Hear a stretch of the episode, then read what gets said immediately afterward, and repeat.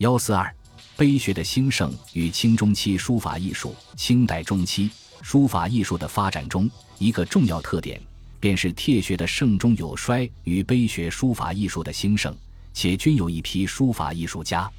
帖学书法艺术的兴起与历朝帝王的书法嗜好有关。顺治帝喜欧阳询书法，多仿欧体字法艺术；康熙帝先喜王羲之书法，后又喜董其昌字体。乾隆帝则对赵孟书法艺术情有独钟，上有所好，下必甚焉。臣下争取帝王书法艺术嗜好，已成一时之盛。至于开科殿试、金榜题名者，顺治时皆仿欧体字，康熙时则多临董帖，乾隆朝则多临赵氏法帖。帖学名家与馆阁体的形成，清代康熙、乾隆时期。出现了一大批帖学名家，其中康熙朝时有达崇光、沈泉、江辰英、查生、汪氏、何超等人。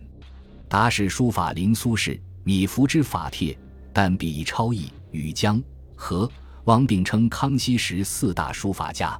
江氏字体俊秀飘逸，多获米，懂书法风韵；何氏则字体平正，且蕴俊秀之气。汪氏书法则贴临赵孟、褚遂良，运笔挺进，字体结构疏朗。沈氏书法，铁宗、董、米，书风娴雅雍容而华贵，故深得康熙帝喜爱，多奉敕手书碑板、殿庭屏障，御作真名等。查氏书法，临董氏之法帖，并工于小楷，字体清俊透逸，有美雅之态。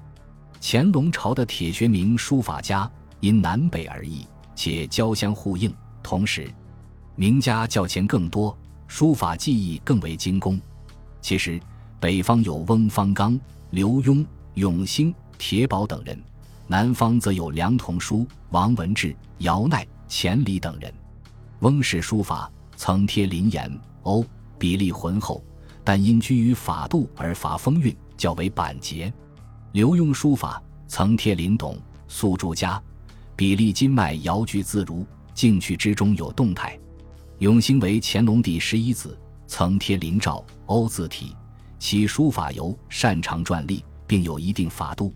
铁宝亦工于书法，曾临严氏楷书、王氏草书字帖，其书法与翁氏、刘氏齐名。梁同书曾临帖多家，其书法富于变幻，碑版比例浑厚，尤善书大字，字体气魄强健。独具风韵，王氏书法曾临帖董其昌字体，其书法潇洒透逸，别具一格。姚氏书法铁林王献之，其行草荡逸有致，而小楷洁净生辉。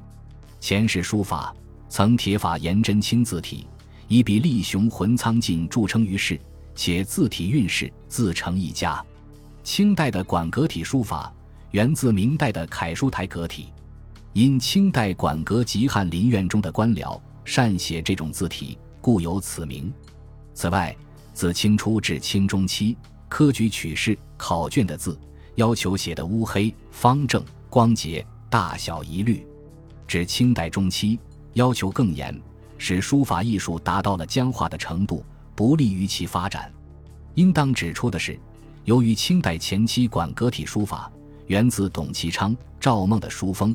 故才追求乌、方、光的笔墨字体效果，且其后规范严谨、激进死板，其要求恰如康有为在《广义周双集》一书中所述，要求书写字体分行不白，纵横合乎阡陌之境，引笔琢墨灿乎珠玉之彩，缩律更，鲁工于分离之间，运龙跳，虎卧于格式之内，精能工巧，恶月潜载。其代表书法家有常为乾隆帝代笔的张照和董诰、汪尤敦等人。碑学名书家与碑学的兴盛、碑学书法的渐兴始自清初。其实，一批有识且富艺术个性的书法家，不满于当时逐渐纤弱衰颓且毫无个性特色的帖学书法风气，主张从秦汉碑铭书法中寻求书法艺术的灵感、神韵与真谛。于是，在书法艺术的实践活动中另辟蹊径。他们擅长隶书，运笔遒劲有力，字体结构则精当雅致。其碑学名书法家则有郑府、朱彝尊、陈公隐、王时敏八位祖等人，其中正是书法擅长隶书，研习汉碑，得其捕捉其古之神韵。后更参照草书笔意，在书法艺术上颇有创造，使字体结构严整，而运笔又飘逸多姿。当时人称之为草隶，颇负盛名。朱士善隶书精研曹全碑，有一己之创意，其字体用笔秀劲坚韧，其作品充溢超逸神趣。陈氏书法一宗蔡邕，擅长八分书，运笔万历尤劲，为岭南三大家之一。王时敏的书法隶书师宗秦汉，尤善榜书八分之一。八史书法长于隶书，研习秦汉碑刻，得其神韵，用笔渐进，且讲求险峻飘逸的韵格与气势。清中期乾隆朝时，出土面世的古代碑刻增多，模习范围扩大，兼则扬州八怪书法艺术家的加入，致使碑学书法艺术更为兴盛。此时。碑学较之以往出现了一些新的特点。其一，在书法艺术的用笔上，将秦篆、汉隶与北朝碑刻的笔法加以融会贯通，且以整肃其变而生新意、新意、新韵。其二，书法艺术与绘画技艺有机结合，致使书如其画。如郑燮的书法艺术亦如其画，充满狂怪奇绝的雅趣和神韵。他曾研习楷书，撰立书法技艺，然后再融入画法，独创出六分半书的书法技艺。他将行楷、隶书、行书的运笔有机结合，并杂以兰竹画技，致使字体扁形夸张，充满秀雅奇绝的韵味，大有神来之笔的书法奇迹。其三，在书法艺术的技法上，有的书法家独创新技，以体现强烈的艺术个性。